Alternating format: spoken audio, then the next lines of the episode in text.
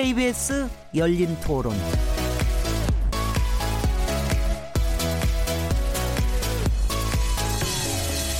안녕하세요. 묻는다, 듣는다, 통한다. KBS 열린 토론 진행자 시민 김진혜입니다.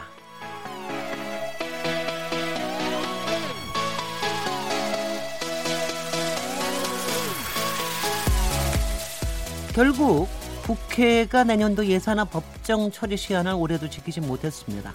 이제 예산 심사는 여야의 비공식 협의체인 이른바 소, 소위로 넘어갔는데요. 법적 근거도 없고 회의 내용은 공개되지 않아서 속기록도 남지 않은 이곳에서 470조 5천억 원에 달하는 정부 예산의 깜깜이 밀실 심사가 진행 중입니다. 법정 시한 위반을 비판하는 여론의 눈치를 보다 보니 한 건에 5초도 안 걸리는 날림 심사, 심사도 부지기수라고 의원들은 정하고, 전하고 있는데요.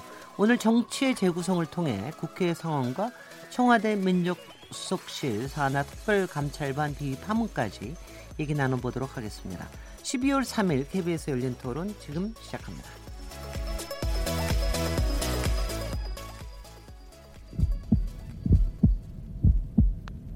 살아 있습니다.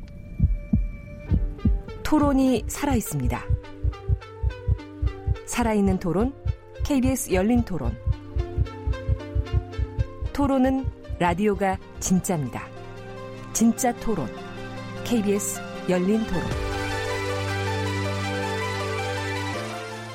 KBS 열린 토론 청취자 여러분께서도 토론에 직접 참여하실 수 있는 방법 안내해 드리겠습니다.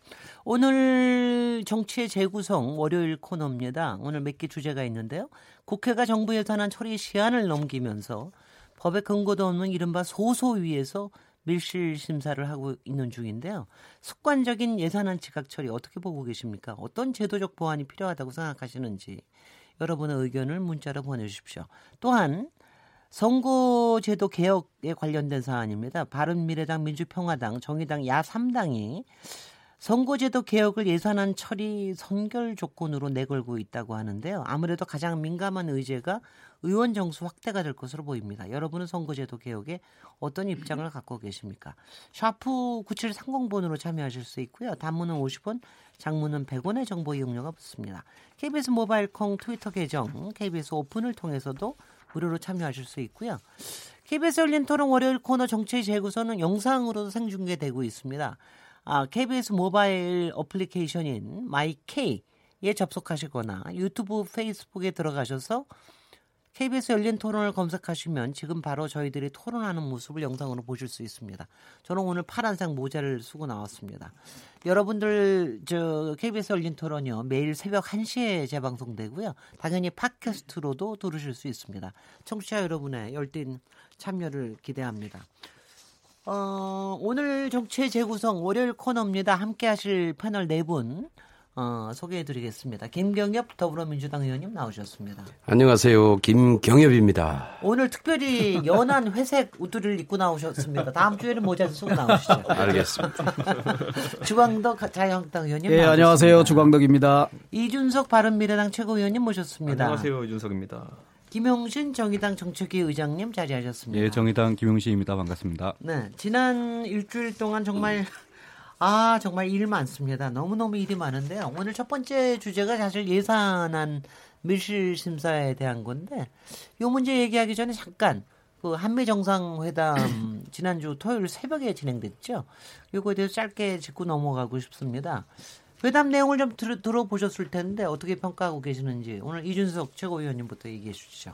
결국 비핵화라는 것 자체가 지금 고착 상태에 있다는 것을 한번 다시 볼 수 있었던 것 같고 둘이 이제 일정에 대해 가지고 뭐 서로 제시는 했지만은 실질적으로 뭐 어떤 구속력이 있는 말들이 아니기 때문에 저는 앞으로 여당 입장에서는 고민이 좀 커질 것이다. 왜냐하면 과거에 한 1년 전쯤으로 돌아가게 되면은 트럼프 대통령이 상당히 협조적인 태도로 이제 대북 어, 관계에 있어서 임해줬는데 지금 같은 경우에는 관심사에서 애초 좀 멀어진 것 같다. 그렇다 보니까 뭐 의전 측면에서도 최근에 있었던 그 어, 한미 정상회담이라는 것이 우리 언론에서는 뭐 공식 정상회담인 것처럼 보도를 했지만은 네. 어 해외 언론에서는 그냥 단순히 그냥 지나가면서 뭐 굳이 비교하자면은 야 서울 올라왔는데 한번 안 보고 가냐? 뭐 이런 느낌의 정상회담이었다고 이제 보도하는 것이 네. 저는 상당히 뼈아플 것으로 보입니다. 한 30분 정도 회담이 이루어졌죠. 네. 김영준 정책위 의장님 어떻게 보셨습니까?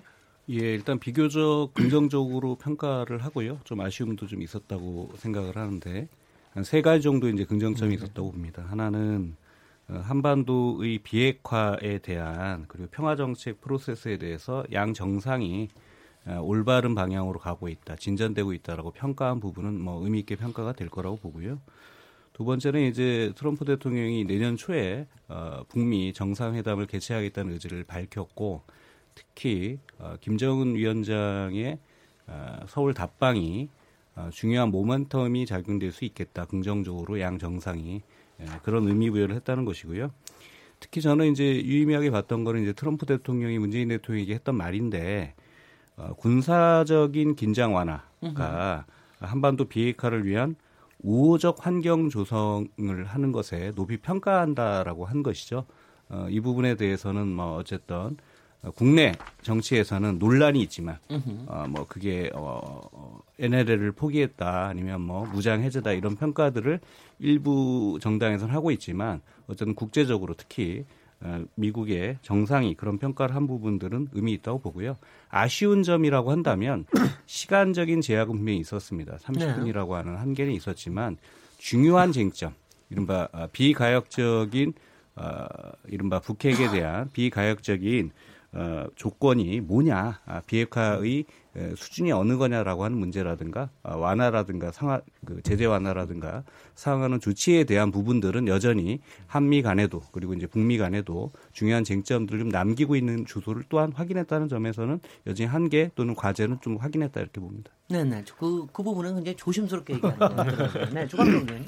네, 자영. 그 양국 정상이 뭐 그날 새벽에 잡힌 그 일정으로 30여 분 정도 어, 배석자 없이 비공개로 어, 통역만을 두고 회담을 했는데 이것은 공식적인 정상회담으로 보기에는 뭐 국제 외교 관례상 어렵고 또 지금 북미 간의 고위급 회담에 대해서 북한이 아무런 답변도 하지 않고 북미 간의 관계가 상당히 어, 답보 상태 내지 교착 상태에 있는 상황에서 어, 문재인 대통령과 트럼프 간에 이를 타개하기 위한 뭔가 비핵화를 촉진시키기 위한 좀 실질적이고도 의미 있는 논의가 됐어야 되는데 그러한 논의가 이루어지지 못했다. 특히 어, 문재인 대통령께서 유럽 순방이나 아세안 회의에 참석해서 아, 북한의 비핵화를 유인해내기 위해서는 촉진시키기 위해서는 아, 먼저 약간의 그 어느 정도의 어, 제재 완화가 필요하지 않느냐라고 네. 각국 정상을 찾아다녔지만 어떠한 그 유럽의 정상들도 어, 그거에 대해서 동의해주지 않고 오히려 어, 선 비핵화가 완전히 이루어져야 제재하는 것이 바람직하다.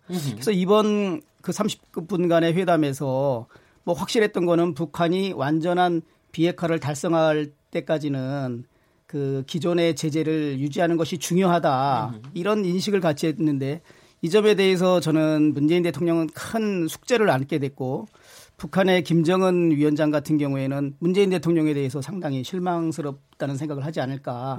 지금 이 상황에서 북미 간의 그 뭔가 대화의 물꼬가 트고 어, 고위급 회담이나 정상회담을 통해서 비핵화에 대해서 새로운 어, 관계 그리고 제재 완화에 대한 미국과 북한 간의 의미 있는 그 대화 정상회담을 하기 위해서는 문재인 대통령이 이번에 트럼프를 만나서 어떤 일정한 역할을 했어야 되는데 그런 부분이 부족하고 오히려 어, 선 비핵화 후 제재 완화라는 것을 확인시켜줬기 때문에 김정은 위원장으로서는 상당히 지금 실망스럽고 서울 답방하겠는데도 부담이 크지 않을까 저는 그렇게 생각을 합니다. 네, 김경협 의원님, 더불어민주당 의원이십니다. 예, G20 정상회의는 다자회담이죠. 그렇죠. 그리고 여기에서의 주로 주제는 항상 세계 경제, 무역에 관한 사안인데 이번에는 사실 G20 정상회의에서 의외로 이 한반도 문제가 좀 상당 정도로 좀 논의가 됐던 것 같습니다.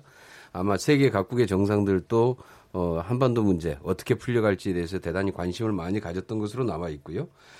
어, 그 다음에 이제 한미 정상회담은 그렇게 길 시간은 길지 않았지만은 실질적으로 내용상으로 봤을 때는 나올 만큼한 합의는 거의 다 된 것 같습니다. 네. 그러니까 2차 북미회담 개최 의지를 확인했다는 것, 트럼프 대통령이 직접 시기와 장소를 못 박지는 않았지만 세 군데가 거론되고 있다라는 것까지 얘기를 할 정도로 그다음에 후속 조치와 관련해서 긴밀히 조율하기로 했고요.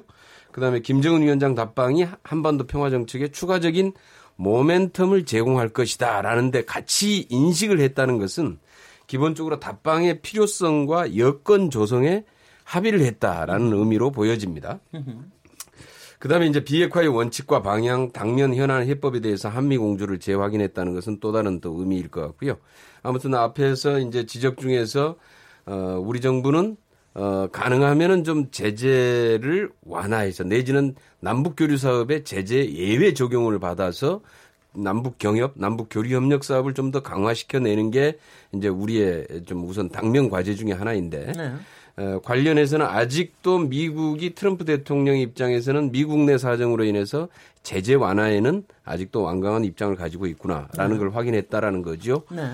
그러나 이제 전체적으로 보면은 이, 이 전반적인 제재 완화는 쉽지 않아 보이는데 네. 그럼에도 불구하고 이번 그 남북 저 철도 공동 조사처럼. 네. 실질적으로 남북 교류 사업에 대해서 예외 적용, 어, 면, 면제는 점차 이것은 좀 받아 나갈 수 있지 않겠느냐 이렇게 전망을 해보고 있습니다. 예. 지금도 상황을 보면은요, 남북 군사 하여튼 저기 합의에 의한 좀저 긴장 완화 이거 상당히 반가워하는 것처럼 보이고 그리고 하여튼 남북 철도 조사 공동으로 하겠고 하는 거를 굉장히 좀 열심히 지원해 주는 것 같아서 그거는 괜찮아 보이는데 이번에 김정은 위원장의 서울 답방에 대한 게 무슨 모멘텀이 될 거다.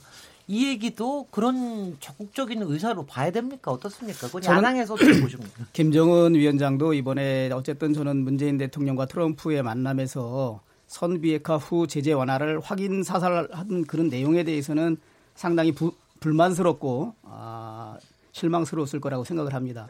이제 서울 답방에 대해서는 트럼프가 아, 오케이를 했고 네. 아, 또 이제 내년 1, 2월에 북미 정상회담 하는 것 예. 그리고 적당한 시기에 또 미국에 초청하는 것 네. 이런 것은 약간의 덕담성, 좀 립서비성이 강하다. 네. 그러나 트럼프는 핵심적인 자기가 지키고 싶어하는 가치는 확실하게 지켰다 이번 회담에서.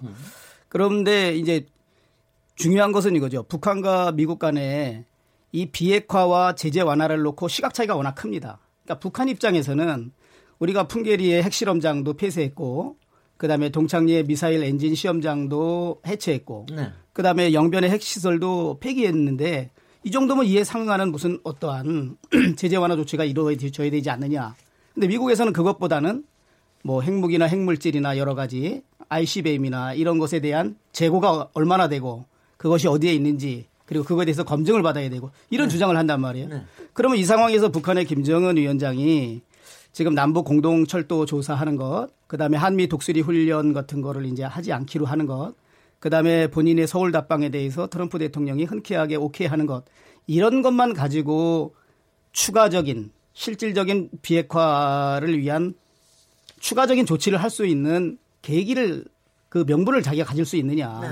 그게 나는 김정은 위원장 입장에서는 쉽게 판단하기 어려운 사항이라고 생각합니다. 거기에 만족하지는 않고 보다 더 어, 북한한테 제재 완화를 위한 실질적인 뭔가 조치를 취해야 나는 더 어, 실질적인 그리고 완전한 비핵화 조치를 취할 수 있다. 거기에 대한 어떤 명분을 좀 가져야 김정은 위원장도 답방하는 발길이 네. 좀 가볍지 않을까. 저는 쉽게 결정하기 어려울 거라고 생각이 저는 듭니다. 결국 예, 예. 양측은 이준석. 계속 불신을 가지고 가고 있다 보고요. 네. 그 안에서 대통령께서 이제 우리 문재인 대통령께서 중재자 역할을 해가지고 보증을 이제 계속 서고 있는 거죠 보면. 네. 은 근데 아까 이제 주 의원님 열거하신 예를 들어 미사일 이제 시험장이라든지 아니면 핵- 핵실험장 같은 경우에도 이제 미국의 사실상 관영 매체들에 해당하는 뭐 미국의 소리 이런 것들을 보면은 예를 들어 그 갱도 같은 경우에도 핵실험했던 갱도 같은 경우에도 이미 자기들 지진 관측 자료에 따르면은 내부 이제 붕괴가 일어났기 때문에 사용할 수 없는 수준이었다라는 것이 사실상 관영 매체에서 나오는 거거든요. 네. 그 말은 뭐냐면 아까 말했던 것처럼 미국은 우선 불신을 드러낸 겁니다 한번. 네, 그 과정에서 대통령께서 분명히 이번에도 트럼프 대통령에게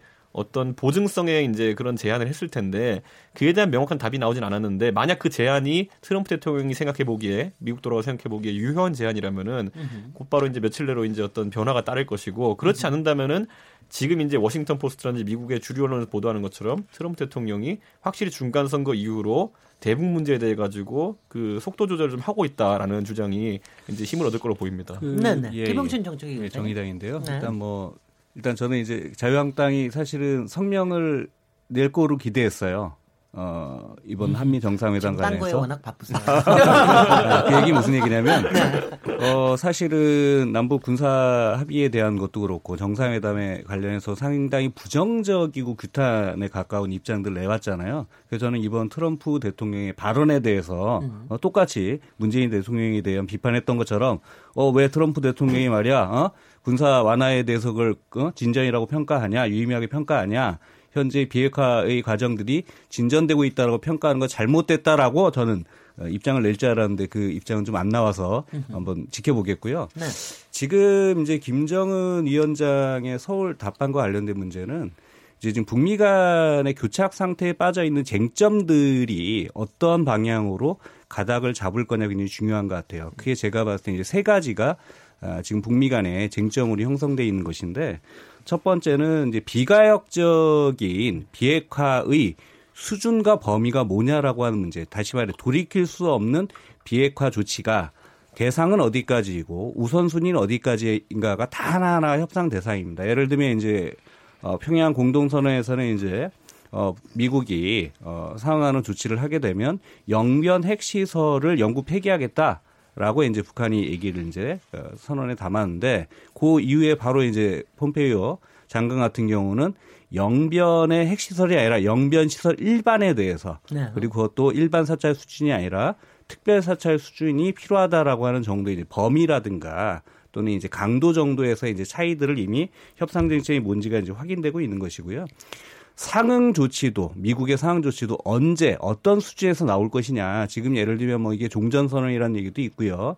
또는 북미 간에 이제 일정 시점이 되면 이제 수교의 문제도 있을 것이고요. 또는 에너지 지원에 대한 문제도 있을 텐데 그거를 어떤 시점에 북한의 비핵화가 어느 정도 어느 범위에서 이루어졌을 때 그 상응하는 조치가 나올 거냐라고 하는 것도 사실 쟁점인 것이죠. 거기에 제재 완화도 현재 우리 그 철도 공동 조사처럼 유엔 제재의 예외로 갈 거냐 아니면 유엔 제재를 변경할 거냐 아니면 미국의 독자적인 제재까지 예를 들면 수정 변경할 거냐라고 하는 방식도 수위가 다 차이가 있는 거거든요. 지금 이렇게 쌓여 있는 문제에 대해서 지금 풀어야 되는데 이 푸는 거를 이제 북미 간에 어쨌든 협상은 진행되고 있다고 보고요. 네. 그러면 여기서 우리가 그걸 지켜만 볼 거냐?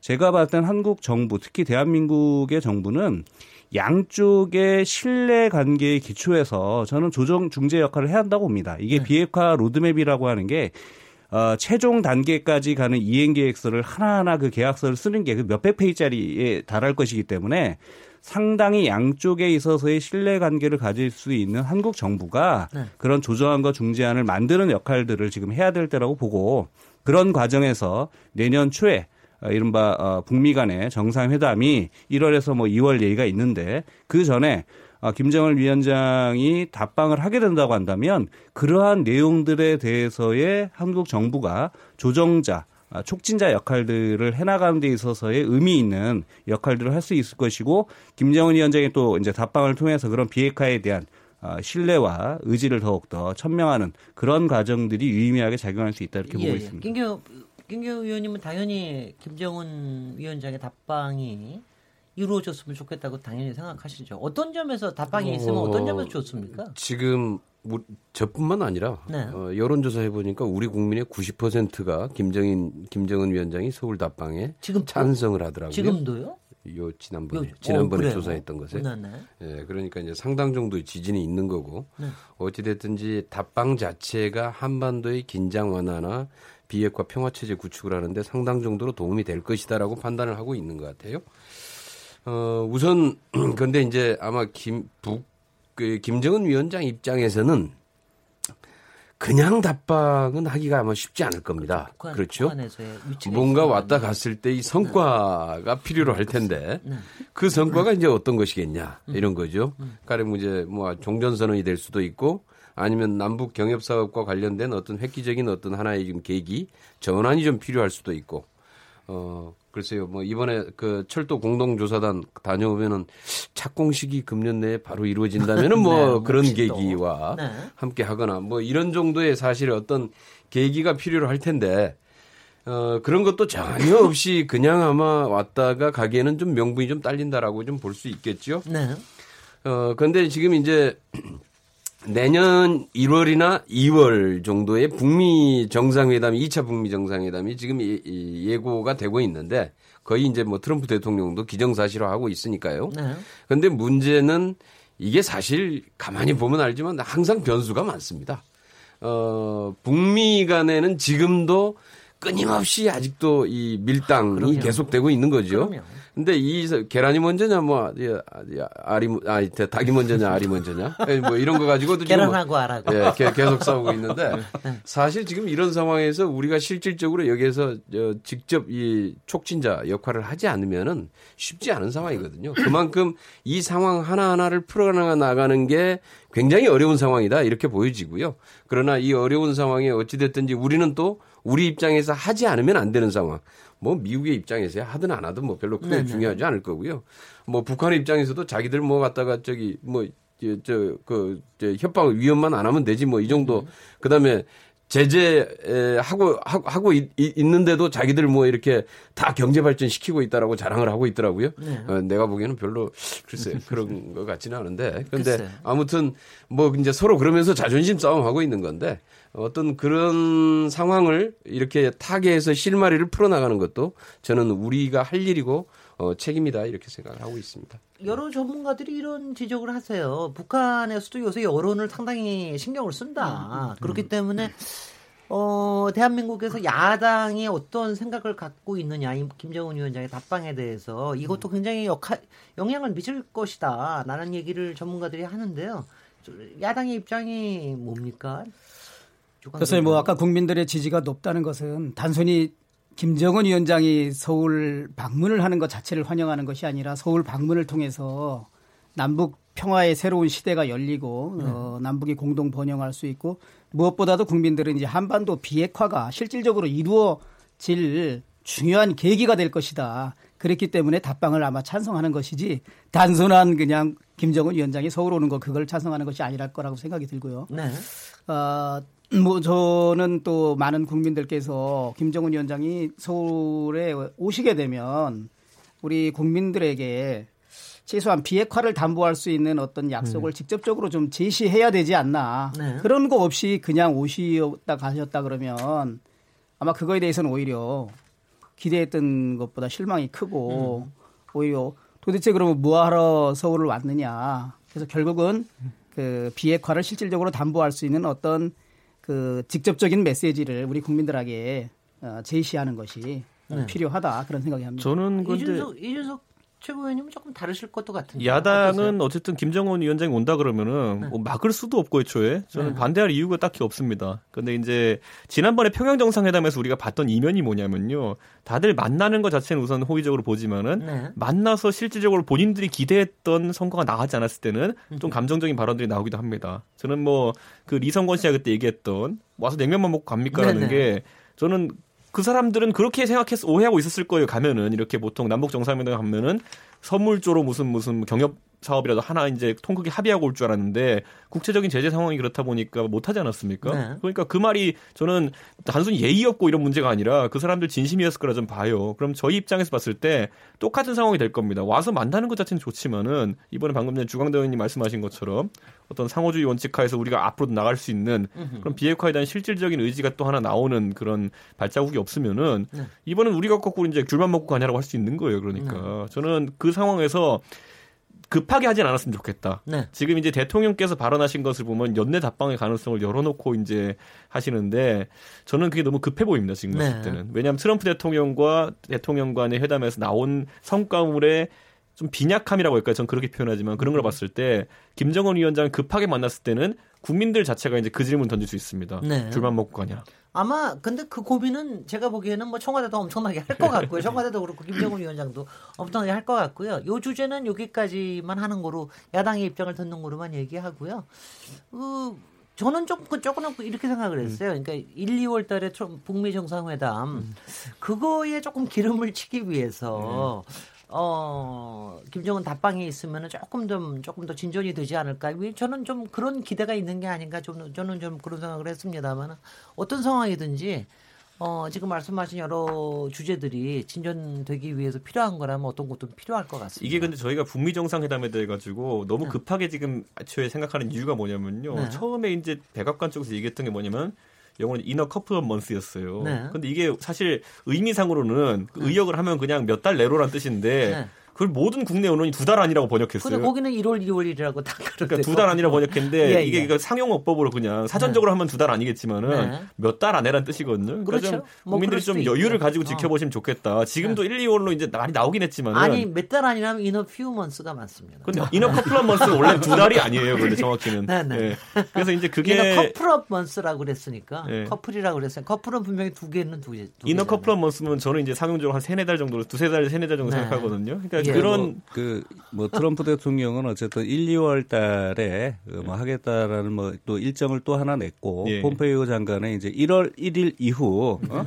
얼마 안 돼라고 표현을 이제 썼기 때문에 뭐그 네. 범위 내에서 뭐 이루어지지 않을까 싶어요. 여하튼 진전이 있길 바라고요. 네, 여기서 이제 맞습니다. 여기서 끊겠, 예. 끊겠습니다. 그 오늘 예산안 관련 가지고 얘기를 네. 해야 되는데요. 뭐 다들 아시다시피 어저께가 법정 시한이었습니다. 그런데 그것도 못하고 오늘 오후 5시에 어, 일단 정부의 예산안 상정을 본회의에서 했다. 그거는 이제 어, 이제 의장님의 국회의장님의 이제 권한으로 그걸 했다. 뭐 이렇게 얘기를 들었는데요. 어, 일단 어떻게 됐습니까? 예결, 예결위 상황은 지난달 말로 종료가 됐지요. 그런데 이제 이렇게 법정 시한이 아니 예결위 상황 활동이 조- 종료됐으면 이미 다 심사가 끝났어야 정상 아닙니까? 왜 이렇게 법정 시한을 넘기고 있는 이유가 뭔지 그리고 현재 상황이 그 어떤지 법정 시한이요. 네네. 어제까지가 아니고요. 네네. 어제 김경- 어, 네. 어 제가 일요일이었기 일요일이기 때문에, 때문에. 이길 아. 오늘 저녁 12시까지입니다. 아 그래요? 아 그래요? 아니 그 네네. 김경일 의원님의 개인적 해석이고요. 그 전에 땡겨서 할 수도 있는 건데. 그거는 민법상에 네. 어, 시한이 일요일일 경우에 이 길로 한다 이렇게 돼 있습니다. 아. 그래요? 민법에 기한에 관한 규정이 있고 네네. 다른 법률의 기한에 관해서 특별한 규정이 없으면 민법의 규정이 원칙 규정이다. 아, 그렇죠. 그렇, 그렇군요. 네, 김경영 의원. 뭐 해석은 의원님. 그래서 오늘- 여당으로서 오늘 지금 상황 얘기. 근데 그, 그 오늘- 말씀하기에는 오늘- 국민들한테 예. 좀 죄송한데 오늘 그런데 그 법적인 오늘도? 법적인 해석 문제를 가지고 네. 그래서 오늘 언제까지냐 네. 오늘 저녁 12시까지다. 아, 그러니까 아직도 시한을 넘기진 않았습니다. 11시 59분, 지금 59초까지. 현재. 어. 그런데 이게 지금 넘어갈 것 같죠. 어, 오늘 일단 아까 이제 네. 문희상 의장님이 일단 개회를 하고 네. 상정하고 정부 예산안까지 설명을 했는데요.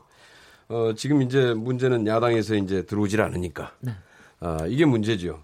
어, 법적인 기한은 오늘 저녁 12시까지이기 때문에 사실 어떻게 하든지 오늘 저녁 자정 전에 처리를 해야 되는데 자유한국당은 예산 심의가 아직 덜 끝났다. 이렇게 해서 참석을 하- 참여를 안 하고 그다음에 어, 우리 민주평화당 바른미래당 정의도 아니, 정의당은 지금 뭐 선거제도와 연계해서 네. 여기에 지금 합의를 해주지 않으면은 참여할 수가 없다. 그래서 참여를 안 하고 네. 지금 그러고 있는 상황인데요. 참 안타깝습니다. 그런데 이게 지금 이 국회 선거제도랑 이제 예산이랑 연계할 사안인가 사실 이제 이런 문제인데요. 네. 저는 이 이건 완전히 차원이 다른 문제거든요. 사실 선거제도라고 하는 것은 우리 정치인들한테는 굉장히 관심이 높은데 국민들의 입장에서 보면은 이건 정치인들의 밥그릇 싸움으로 보입니다. 네. 그런데 예산은 일자리 민생 복지 이거 예산은 국민들의 밥그릇입니다. 솔직히 말해서. 그런데 이걸 정치인들의 밥그릇을 싸움하느라고 그 예산 자체를 연계시켜서 통과를 안 시킨다? 이건 정말 큰일 날 얘기죠. 근데 제가 그런데 이거 있을 좀- 수 없는 얘기고요. 근데 제가 예. 국민의 한 사람으로서 이거 좀 여쭤봐요. 국회라고 하는 데가 법을 만들고 어, 법이 제대로 지켜지는지 잘 감시를 해야 되는 데인데 예. 법정 시한을 안 지키면 국회가 법을 어기는 거 아닙니까? 그렇죠. 아니 그러면 예. 아니 법을 어겼으면 뭔가 제재를 받으셔야 될 거 아니에요. 제재를 해야 된다고 저 보는데요. 제재를 왜안할수 받으시는 있는 거예요? 제재들을 총동원 해서 이럴 경우에는 제재를 해야 된다고 봅니다. 어떻게 어떻게 어떤 제재가 강력하게 할수 어떤 있는 제재가 제재. 가능합니까? 어떤 게 있을까요, 이런 거? 손 들고 아니. 서, 손 들고 서 있으라 그러거든요. 아니 제가 오늘 저기 아. 보니까 네.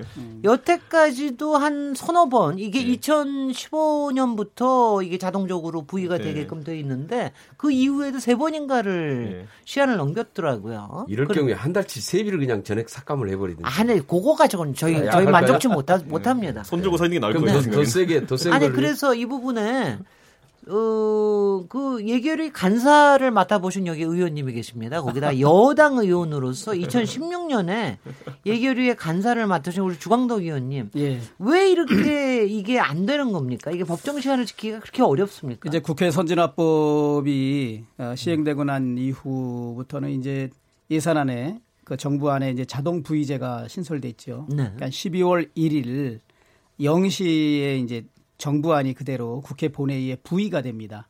그러니까 부의가 된다는 말은 언제든지 본회의를 열어서 안건을 상정하고 어, 토론을 해서 의결을 할 수 있는 상태를 이제 만든다는 거죠. 그래서 올해도 11월 30일 밤 12시까지가 이제 예산결산 특별위원회 예산안 심사 기한이었고 어, 그때 처리를 하지 않았 의결을 하지 않았기 때문에 12월 1일 이제 0시로 어, 안이 오늘 자동 부의됐고 오늘 의장께서 그 부의된 안을 이제 상정했고 네. 정부로부터 제안 설명까지 이제 받은 것입니다. 네. 그러면 예산안이- 순서상으로는 예. 이제 의결만 남은 겁니까? 그렇죠. 이제 네. 토론하고 의결하면 되죠. 만약에 토론자가 있으면 토론을 해야 되고. 네. 근데 그 의결하기 전에 수정안이 제출되면 음, 그러니까 국회의원 50명 이상이 동의한 예산안 수정안이 제출이 되면 이제 수정안부터 먼저 표결을 하게 돼 예, 있습니다. 예. 지금 그 예산 심사 기한은 11월 30일로 지났지만 아, 아마 각 당의 어, 교섭단체 간사들을 중심으로 해서 아, 비공식적으로 어쨌든 예산안에 관한 어, 실질적인 심사는 이루어지고 있고 과거에도 법정 기한을 지키지 못했을 때 그 각 당의 예결위 간사와 아, 예결위원장 그리고 정부 측에서는 이제 예산 담당 차관인 기획재정부 이 2차관과 예산실장 그리고 예산총괄국장 이렇게 함께 그 예산에 관한 아, 또 다른 실질적인 심사를 또 하고 있습니다. 네. 그래서 지금도 어, 한편으로는 국회의장도 오늘 상정하고 제안 설명까지 들었지만 그런 시간에도 예결위 위원장과 간사와 정부 예산 담당 관계자들은 어, 아마 감액을 최종 타결하고 증액 심사 부분에 관해서도 어, 어쨌든 심도 있는 심사가 이루어지고 있다라고 보여지고 그러면 국민들께서 궁금한 게 왜 자꾸 법정 시한을 넘겨서 이렇게 처리하는 게 비일비재하게 나타나느냐. 지난해 같은 경우에는 아마 12월 6일 날인가요? 네네. 아, 그렇게 예산안이 본회의 통, 통과됐는데 현행 제도화에서는 이게 불가피한 측면이 저는 있다고 생각합니다. 그래서 이게 제도 개선을 좀 하려면 예결위를 상설 상임위화하고 또 국회를 어, 뭐 상시국회로 좀 운영하는 그런 어떤 기본적인 제도 개선이 되지 않는 한 지금 예산심사 제도 하에서는 이러한 일이 어, 일어날 가능성이 높다. 특히 이- 이제 네. 감액 심사에 대해서 감액할 예산에 대해서 삭감할 예산에 대해서 여야 간에 그 첨예하게 의견 대립이 있다 그러면은 사실 그 소위에서도 밤새 토론을 해도 의견을 못 좁히는 경우가 있거든요. 그런 경우에는 불가피하게 소소위에서 어, 여러 가지 상황을 종합해서 어, 극적인 타결을 이루어서 예산 심사가 이루어져 왔다. 참 그러니까는 이번 경우에는 특히 죄송합니다만은 야당 몇 야당들이 국회 보이콧하는 바람에 국회 예결위 소위 구성하는 것도 좀 늦어졌죠. 그러니까 한 열흘밖에 안 된 것 같아. 지지난주 수요일 날부터 정서가 된것 같은데 그, 그 부분도 아마 좀 작용을 했을 테고요. 그래서 이 문제는 제도의 문제라기보다는 김경희 제가, 제가? 봤을 때는 아니 보통 거꾸로 예. 이렇게 당겨가지고 하는 거 아니에요? 데드라인이 저기에 있다 그러면은 거기에 필요한 시간을 미리부터 맞춰서 해야 되는 거 아닙니까? 그런데 이제 그 그거보다는 이제 사실 이 네, 국회 선진화법이 도입이 된 이후에도 14년, 15년, 16년도에는 거의 기한을 거의 지켰어요. 네. 물론 이제 나중에 시트 작업집 때- 때문에 하루 몇, 정도씩. 조금, 조금 몇 시간씩 좀 더 늦어진 적은 있습니다만은 그런데 실질적으로 합의는 거의 이제 기한까지 해서 다 이루어졌었거든요. 그런데 지금 작년에 3일인가 늦어졌죠. 작년에 6일 날 처리했어요. 예, 4일 늦어졌던가요? 4일 늦어졌고 지금 이 오- 오늘 저녁에 이제 넘어가면은 또 이번에도 또 이제 기한을 못 지키는 게 되는데요. 지금도 아직 일정을 확정을 못했더라고요. 예. 네네. 그래서 사실 오늘 저녁에 밤 11시라도 사실 국회 소집해서 네. 통과를 시키길 바라고 있는데요. 예. 어, 근데 이제 네. 문제는 사실 지금 이번 같은 경우에 지금 예산 심의가 아까 말씀드린 대로 이제 자유한국당하고 바른미래당에서 보이콧하는 바람에 그때 8일 까먹었죠. 네. 예산 심사를 아예 못 했잖아요. 그래서 그러다가 지금 또 심사하다가 또 심사 또 중단되기도 하고 이제 이러면서 이제 늦어졌는데 문제는 여기에 좀 상당한 좀 이- 우리는 이제 이 여러 가지 그 이 의도가 뭐냐 이렇게 하는데 근데 그걸 얘기하고 있는데 대체로 그렇더라고요. 그 홍영표 이제 그 우리 민주당 원내대표가 얘기하는데 계획적이고 고의적이다. 심사를 자꾸 중단시키고 보이콧하고 하는 게 그래서 뭔가 공개적인 회의에서 하지 않고 예결위가 다 끝난 다음에 그 다음에는 이제 원내대표 권한으로 넘어가기 때문에 깜깜이 심사 밀실에서 뭔가 떳떳하지 못한 예산을 관철시키려고 하는 목적이 아니냐라고 보는 거죠. 네. 사실은. 그래서 예결위 심사를 의도적으로 늦춰왔다. 아, 이렇게 예, 보고 있는 겁니다. 그래서 실질적으로 의도는 그런지는 좀 이제 뭐 당사자가 아니기 때문에 확인을 할수 없습니다만. 한 가지만 여쭤보겠습니다. 예. 그 쟁점이 되는 예산 점검 사안들은 대개 정해져 있습니까 이미? 이미? 쟁점이 되는 예산 이야기보다는 이번 같은 경우에 이제 자유한국당에서는 뭐 일자리 예산과 남북 협력 기금 얘기했는데 네. 그건 사실 이제 별로 근거가 안 되는 게 이 이전 정부나 이런 것들과 비교해서 큰 차이가 별로 없는 예산들이고요. 네. 그래서 그건 아닐 텐데 그러나 야당이 야당에서 원하는 예산을 관철시키기 위해서는 감액을 해야 됩니다. 어딘가에서는. 네네. 감액을 해야 증액이 가능해지니까요. 네. 그런데 그 이제 감액을 하는 데를 아마 찾다 보니까 이제 일자리 예산과 이렇게 찾은 것 같은데 실질적으로 그 부분을 감액하는 것은 제가 보기엔 거의 명분도 없고요. 네. 예. 예, 예. 김영진 예, 정책위 좀, 의장님 다음에 네, 네. 주광덕 의원님 얘기하신 걸로. 예, 지난번에 네. 우리가 그 논의를 한번 했었죠. 사실 네. 이제 12일 날 토론회 때 이제 우리 중앙덕 의원님은 지금이라도 합의되면 충분히 시간이 있다라고 얘기를 했는데 분명히 그러셨는데 안 예, 됐습니다. 결국 한 일주일 정도, 한 8일 네. 정도 이제 사실 예결위가 정상 가동이 안 된 과정에서 네. 11월 30일까지 원래 이제 감액 심사와 증액 심사를 하는데 최소한 어, 감액 심사라도 완료를 했어야 되는데 어, 쟁점 사안에 대한 감액 심사는 완료를 못 하고 이제 또한 이제 증액 심사 부분도 다 이른바 소소위로 지금 넘긴 상태인데요. 어, 물론 이제 그 자유한국당이 초기에 그 문제를 제기할 때 뭐 공공 부분에 대한 국정유사 문제도 있었고요. 그 다음에 이제 어, 다른 여러 가지 이유로 이제 보이콧했던 이유는 있다고 보는데 저는 이 부분에 대한 좀 일차적인 책임은 어쨌든 이제 제때 숙제 안한 어, 그런 뭐 정당에게 일차적인 책임은 있다라고 보고요.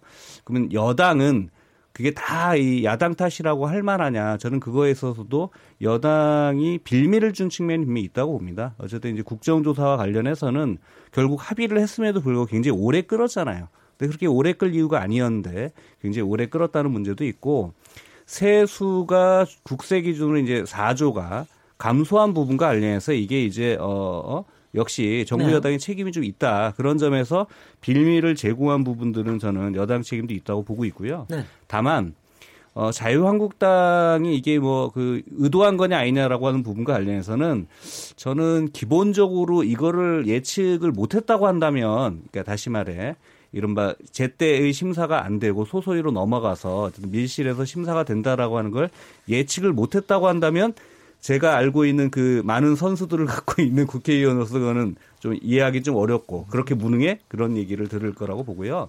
일단 네네. 예측을 했다고 한다면 그건 일정하게 불가피한 면이 있었겠지만 또한 그거에 대해서 교활한 면도 있어 보인다는 생각은 들어요 저는. 그, 예, 그리고 민주당도 아까 네네. 얘기를 드렸지만 네.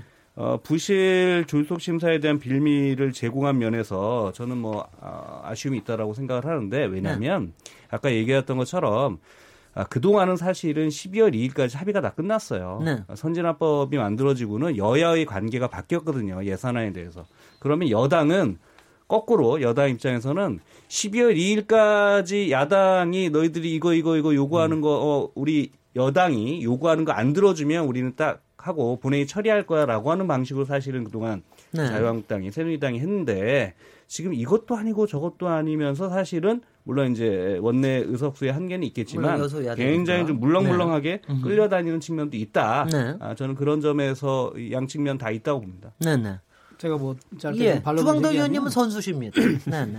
그 저희가 한 일주일 정도 뭐 이 심사 지연하는데 원인이 있다 그러는데 일정 부분 원인이 있겠지만 네. 저희가 지금까지 국회에서 예결위 소위 구성할 때다 15명 이내로 했는데 16명 주장하다 결국 15명으로 됐습니다. 그리고 또 16수로 합의. 16수로 합의했어요. 네네, 이번에. 아, 그리고 국정조사하고 하고 예, 예.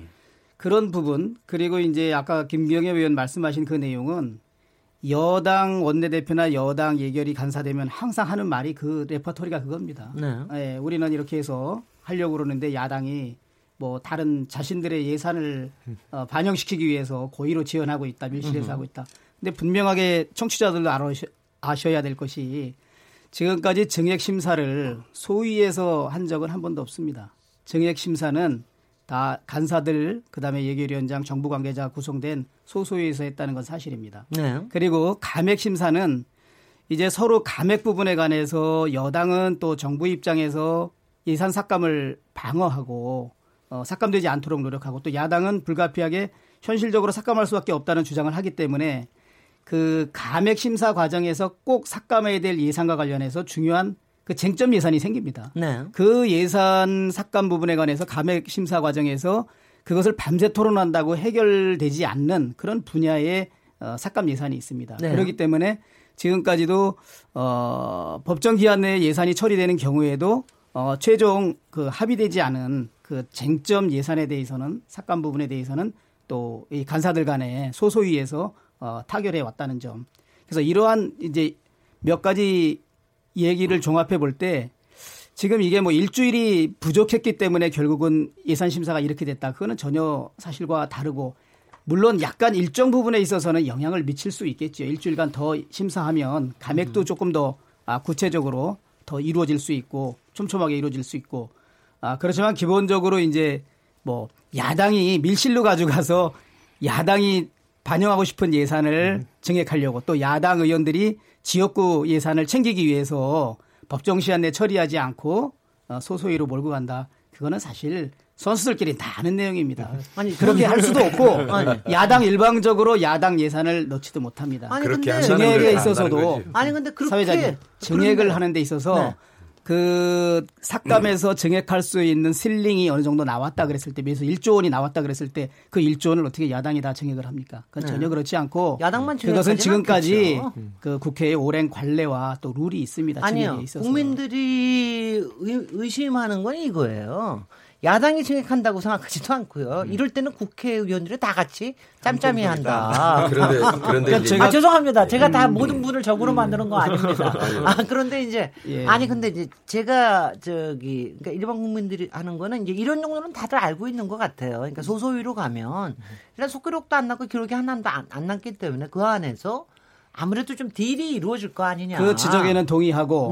또 그 지적에 대해서 향후 어떤 방식으로든지 개선하는 것이 또 국민의 눈높이라고 저는 생각을 합니다. 네네. 다만 제가 예결위 간사를 직접 해 봤고 지금 뭐 재선 국회의원으로 한 7년간 국회의원 하지만 아주 그 감액 부분에 있어서 어 첨예하게 대립하는 그 감액 예산 그리고 증액 부분에 관해서 이것이 과연 제가 국민 여러분께 솔직하게 말씀드리면 네. 이게 다 공개되고 속기록에 남았을 때 네. 과연 감액이 그리고 이 증액이 잘 이루어질 수 있을까? 글쎄요. 이거에 대해서 약간 이거는- 아니 현재 국회의 알겠습니다. 그 운영 예산 심사 관례상은 어, 그 방법을 찾지 못하고 있기 때문에 아 좋은 방법은 아니지만 그리고 국민들한테 우리가 떳떳하다고 생각 자랑할 수 있는 방법은 아니지만 지금까지 해왔던 그 예산 심사 증액 심사 관례가 그대로 금년까지도 유지되고 이게- 있다. 아, 제가 예, 저도 예. 국회에 있어봤던 사람으로 조금 더 심도 깊게 질문을 하자면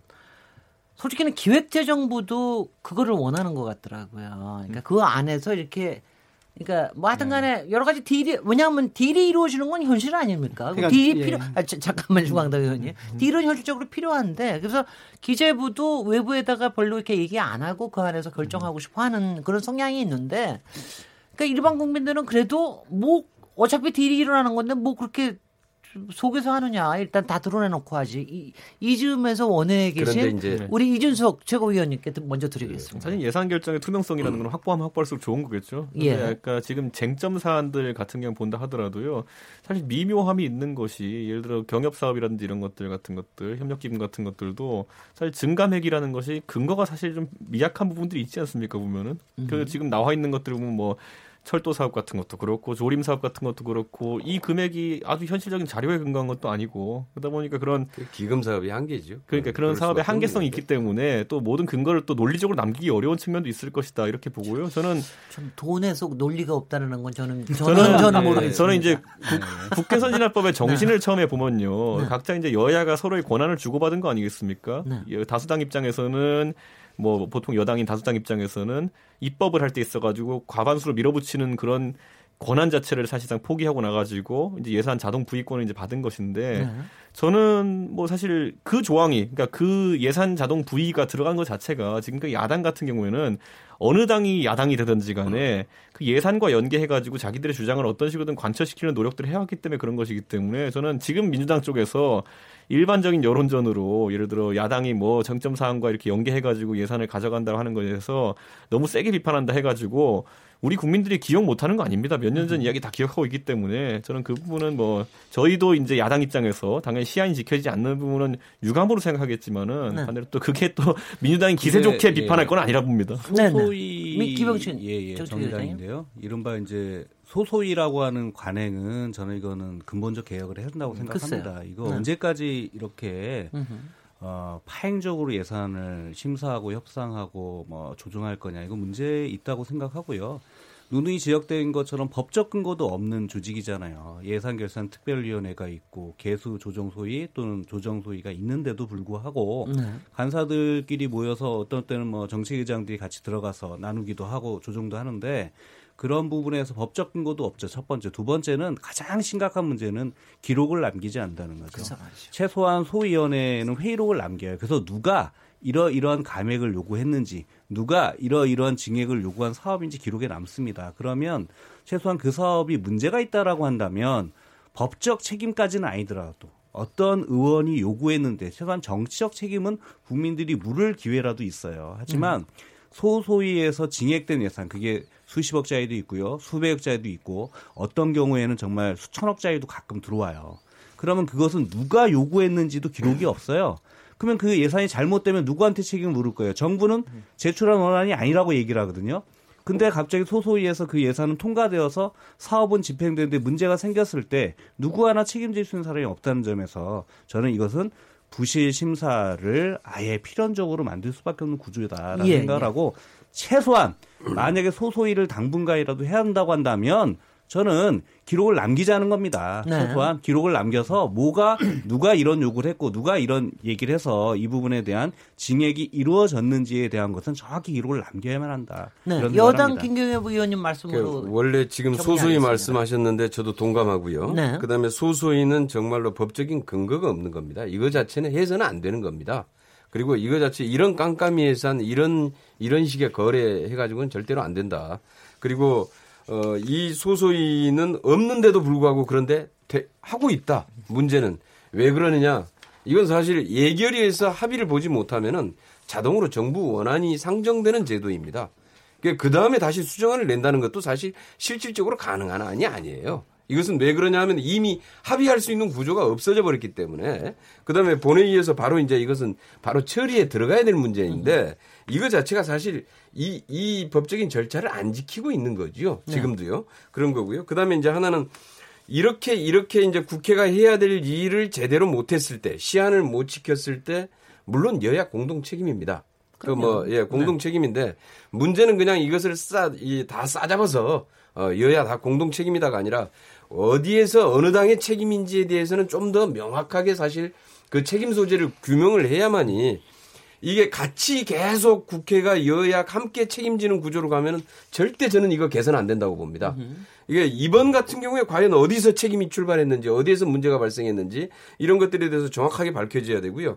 예산 문제를 가지고 국정조사와 연계를 했다. 그다음에 그 민정수석 에, 사퇴 문제하고 또 연계를 시켰다가 그다음에 개- 개수조정 소위원회 구성하는 문제하고 연결시켰다가 그다음에 이제 지금 막판에는 선거제도하고 다시 연계가 돼.